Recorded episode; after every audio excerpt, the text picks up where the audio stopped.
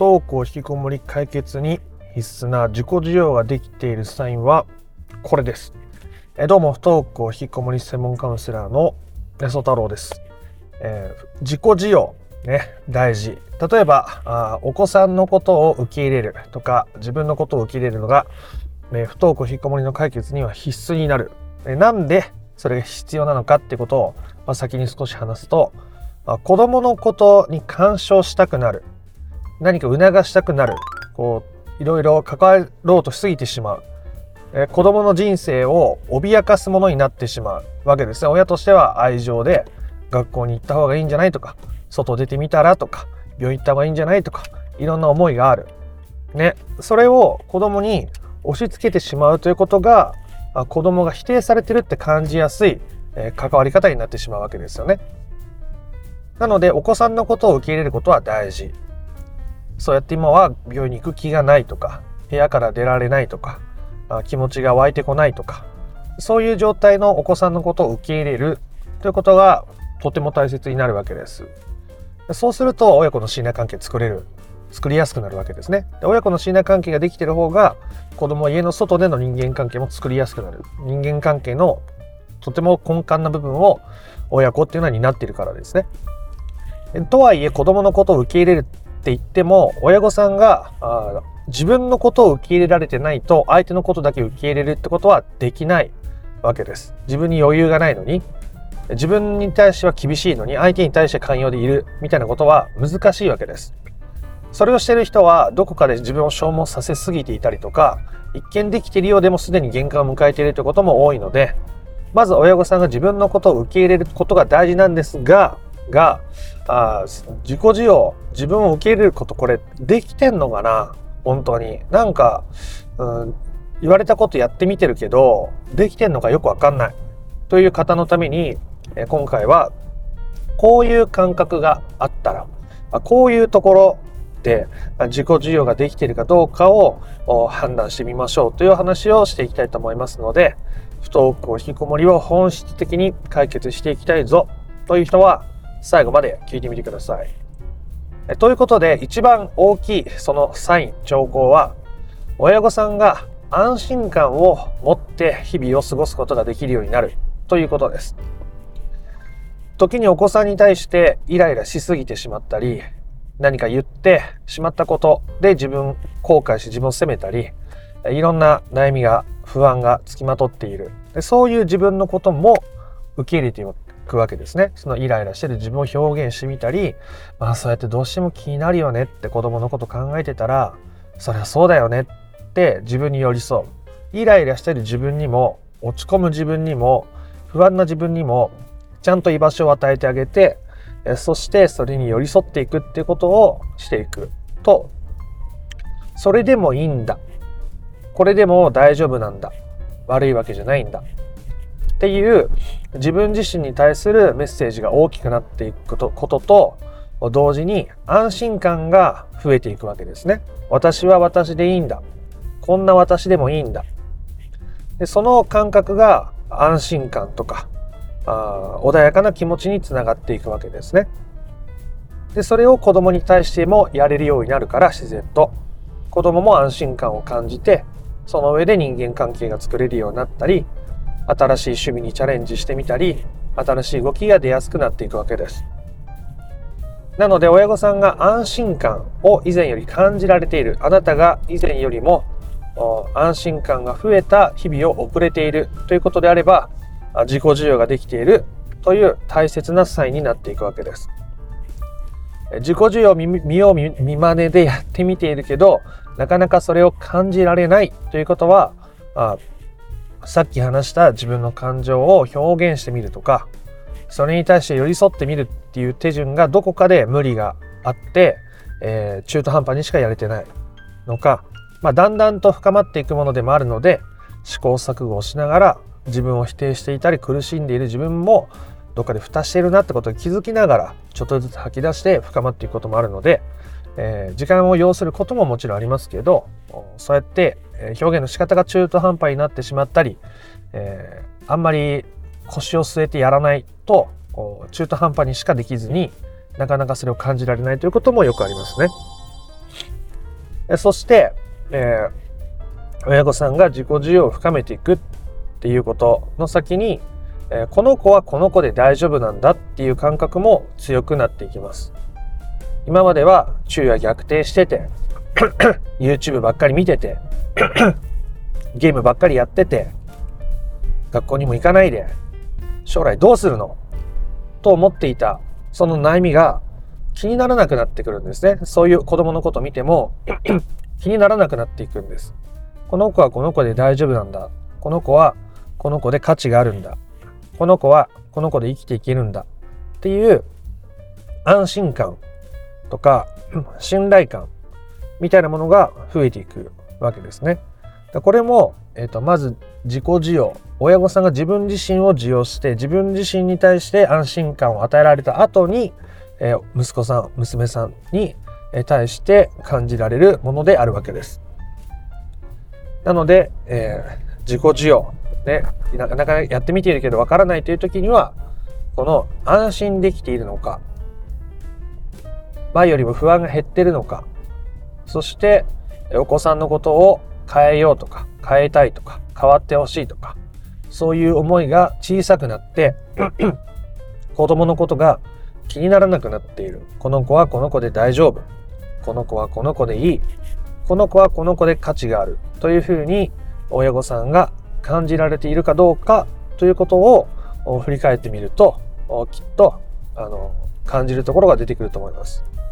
でもし、え、言った手順をしっかり踏もうとして自分なりにやっているけれども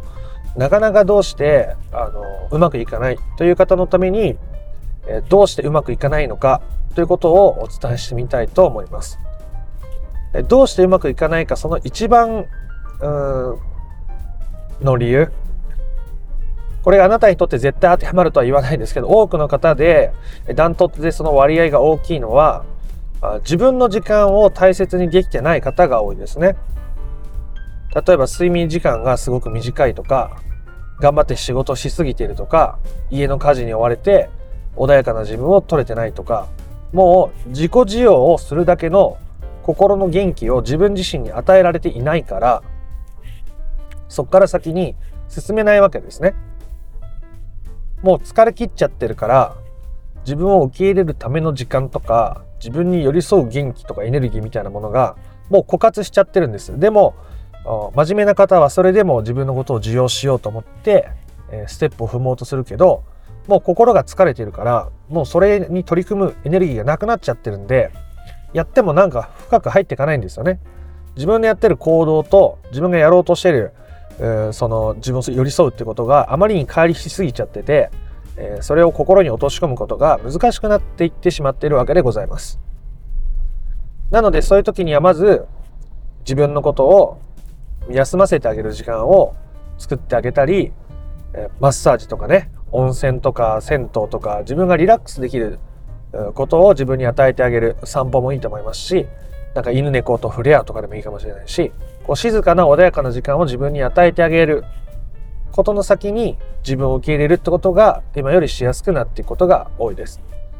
で、どうしても、どうしてもそれもなかなかできない。ね、どうしても頑張っちゃう。どうしても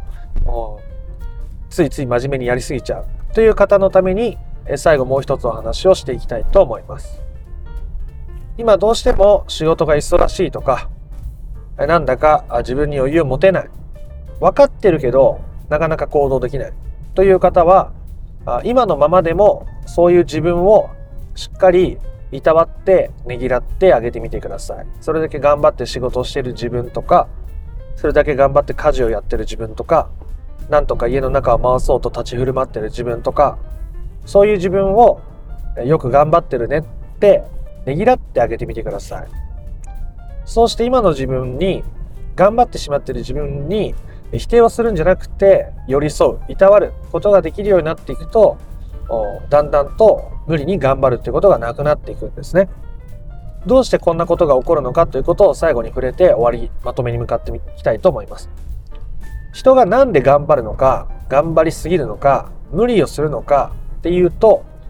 そうして頑張って何とかやっていくことによって自分はここにいていいんだとか自分には価値があるんだとか自分の存在価値を見出すようになってしまっているからですね。頑張ってないと家の中がうまく回らない。頑張ってないと人との関係がうまく作れない。頑張ってないと職場で自分のことが認められない。そんな風に考えてしまっている方が非常に多いですね。つまり誰かから価値を認めてもらいたいからそうして頑張って真面目に振る舞っているという方が基本的には多いわけです。だからやめらんない。やめてしまった自分には価値がないと思ってるから。そしてやめてしまっている子供にどうにかなってほしいと思うわけですね。だって自分は辞めてしまったら価値がないと思ってるのに子供はその辞めてしまった状態になってしまっているのでそれじゃあダメじゃないという気持ちが余計に大きくなってしまっているわけですでもそれはなかなか手放せないので頑張ってる自分をねぎらうっていうのは誰かからあなたには価値があるのよ。あなたはとてもよく頑張っているね、えー、そうして価値を認めてもらうのではなくて自分で自分にそれを与えるわけですね。誰かから褒めてもらうために誰かからあなたのおかげでと言われるために自分を切り詰めて、え追い込んでしまっている。それを手放すためには自分でその頑張っているねとよくやってるよねっていういたわりねぎらいを自分自身に与えることによって無理に頑張る必要が自然となくなっていくわけですね自分の心の中にある開いてしまっている穴に自分で自然と蓋をすることができるようになっていくわけです。満たされていくわけですね。すると必要以上に頑張ることをしなくてもいいんだ。もう大丈夫なんだ。と自分で自分に OK が出るので、えー、より自由な時間、ゆとりのある時間、穏やかな時間を自分に与えられるようになっていくわけです。同時にあなたは頑張ってないように見えるまあ、苦しんでいるように見える時にお子さんかもしれませんけどもあなたが気になるそのお子さんの姿のことも受け入れるということができるようになっていくわけですね。こうして自己需要というものが深まりお子さんとの信頼関係が取り戻されたりお子さんが自分の人生を歩き出したり、えー、素晴らしい、えー、あなたにとっての解決がそこには待っているということでございます。ということで簡単にまとめますが自己需要ができているかどうかの見極め方の一番最初簡単なサインとしては親御さんあなた自身が以前より安心感を持って日々を過ごせる時間が増えているかどうかとか子供のことが前よりも気にならなくなってきたということですね気にならなくなったということは自己需要が深まった次に、えー、お子さんのことも需要を受け入れることができてきているので気にならなくなってきた。何とかしよう、何とかしてあげないとという気持ちを手放すことができているということになっていくわけでございます。で、なかなかね、それができない時にはもうすでに親御さん自身が余裕がない状態、もう頑張りすぎている状態であることも多いので、えそういう時にはまずしっかりゆっくり休むことを人生の優先順位の上に置いてあげることが本質的な解決のためにはとても大切になっていたりします。でそれすらできない頭で分かってるけどついついやりすぎちゃう人は頑張ってる自分のことをねぎらったりいたわったりしてあげることでそうした自分を満たして自然と頑張りすぎる自分を手放すことができていったりするので自分にいたわりとかねぎらいの言葉をかけていってあげてみてくださいそしてあなたがあなたを受け入れれば受け入れるほどあなたはお子さんのことも受け入れるようになり、お子さんも安心感を感じやすくなるし、結果的にお子さんとの信頼関係が取り戻されたり、子供が学校に戻ったり、新しい自分の趣味に打ち込み出したり、新しい人間関係を作り出したり、お子さんはお子さんの人生より生きやすくなっていく。そこには安心で穏やかな時間が流れているでしょう。というお話でございました。今回の話が良かったなとか面白かったなと思った方は、いいねやコメントをしてみてください。そして不登校引きこもりの解決法について順序立てて知りたいよという方は説明欄の URL から公式 LINE に登録してみてください。そちらから不登校引きこもり解決のための三種の神器という動画セミナーを無料でプレゼントしております。え、チャンネル登録もよかったらしてみてください。え、あなたの不登校引きこもりの問題が本質的な解決に至ることを心から願っております。また別の配信でもお会いしましょう。ありがとうございました。曽太郎でした。